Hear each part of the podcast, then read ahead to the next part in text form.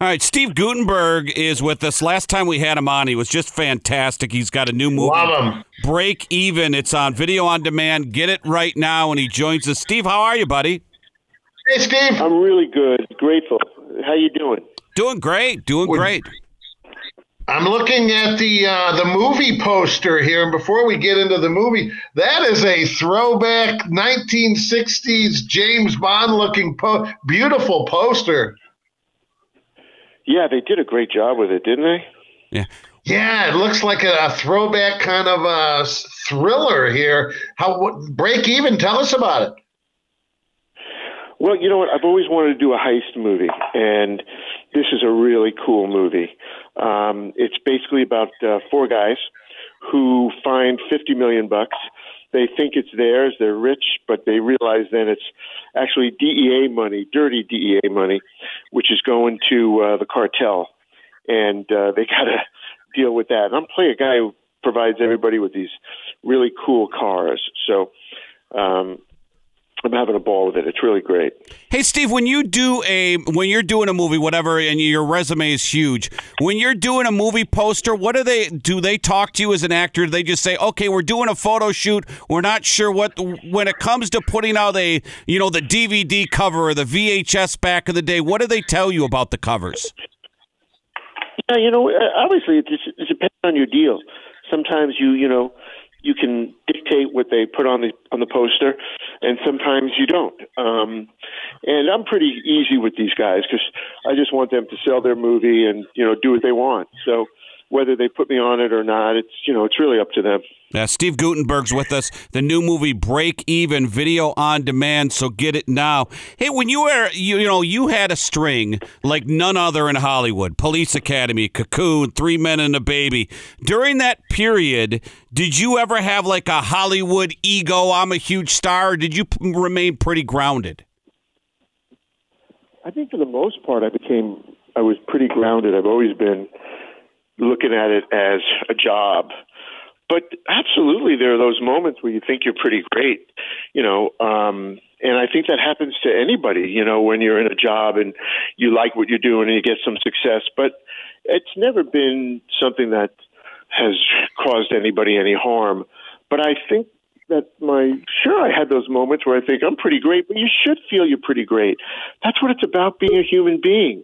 You should love yourself and you should feel that you're terrific and you should celebrate yourself and you know there you shouldn't go out of your mind like uh some nut job who buys you know tons of blows all his money or or puts people Yeah. down.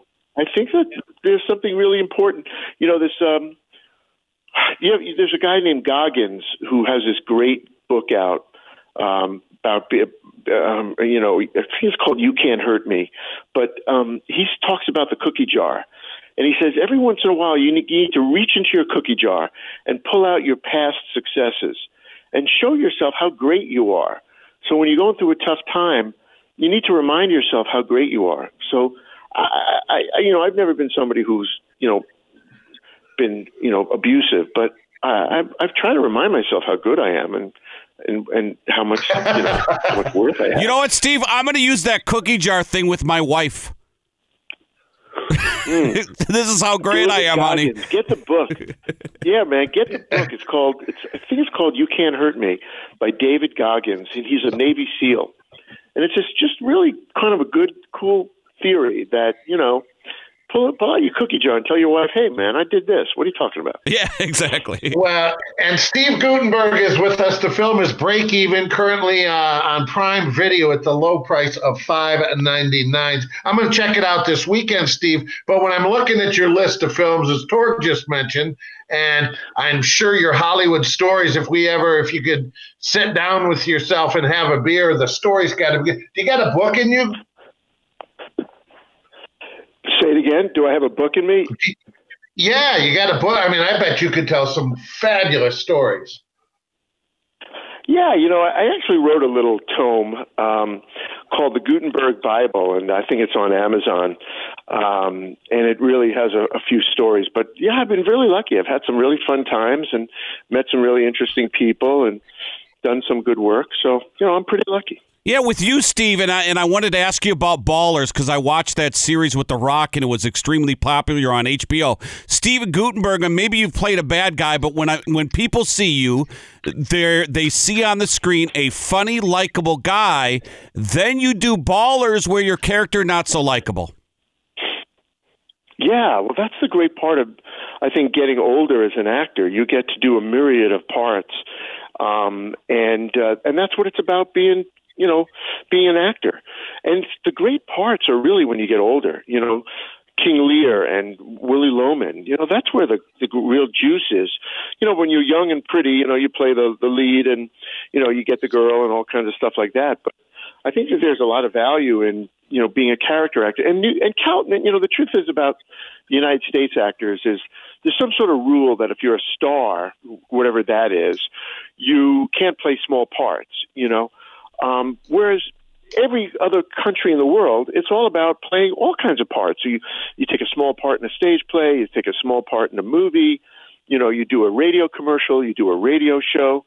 There's a you know, there's a great deal of value in just keep working, you know? Yeah. Working, yeah, right. Agreed. Hey, you know, last you know, time working. Last time we had John Steve, you mentioned, and I've read so much stuff about this about a Police Academy reboot, and everybody loves those movies. I mean, they made like eight of them; they were so successful. Where does that stand right now? I mean, I, I know the the Corona pandemic has kind of pushed everything back, but is there a script in hand? Is there casting going on? Is anything going on with that project? Well, you know, we've been I've been begging Warner Brothers for years to get something going, you know, so I'm hoping that they do. It's a it's a really fun series and you know, I think people would love to see another one. So I'm hoping that they do. Yeah. Hey, who showed up when you had your uh, star of the Walk of Fame? How, how many? Who were your buddies in Hollywood who showed up too for that moment? That's pretty sweet. Wow, it was great. Uh, all the Police Academy guys showed up, um, and uh, the, the most important people there were my mom and dad. And, you know, that was the greatest moment in my life. Uh, the star is actually right in front of this casting office where they told me to, you know, get out of here and take a walk.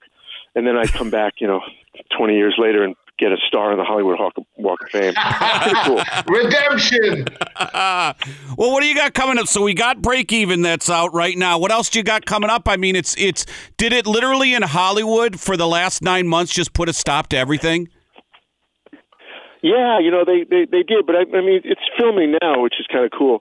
Um, the um, I did this movie in London called Original Gangster, which is playing right now, and I think it's on uh, VOD, and you know you can you can get it on uh, on any kind of demand or Amazon, um, and it's a really cool. Another great part where I play a villain, um, and I tried to channel Gary Oldman in uh, True Romance. So that's another kind of a cool movie. I hope you guys like it. Oh, that's very cool. Hey, if you could pick, Steve, good luck to you, sir. Yeah, good oh, I'm luck, sorry, Steve. Tor, Go ahead. No, I was just gonna, I was just gonna say, if you could pick a dream role for you, what would you be? Would it be that bad guy, that something you can get your teeth into? King Lear. That's the, that's really the the holy grail as an actor. You know, as a male actor, you want to play. Well, a female actor too. You want to play Lear. That's the, you know, that's the top. You know, that's where you want to be. You want to do King Lear. Awesome. You know, you know, Shakespeare stuff really doesn't. Uh, does Shakespeare stuff? I'm just trying to think in my head because I'm not trying to use Google. Does his stuff? What's probably his biggest uh, big screen movie where it's portrayed? You know, because because he's such a. It was such a great piece then, but it has those things have trouble going to the big screen. You know what I'm saying? No, you know the old days. You know Olivier you know he did uh, he did Richard and he did Hamlet and you know and you can see all the on the BBC see all the great actors you know Ronald Colman or uh, doing all kinds of parts on, on Shakespeare you know see all, all the Richards um, see the Henrys see uh, see of course all the Hamlets you know there's there's tons of that and you know you know that's where you want to watch you want to watch old BBC stuff. See I'm watching too much color yeah, man, you, get, you know, you know, get, get, you know, you know, you don't need to watch South Park that much. Come on, come on, walk up, come up with the big boys. Well, Steve, we appreciate the time. The movie break even. Yeah. Want everyone to watch it. Thanks, buddy. Hey, man, thanks for having me on. All right, take care.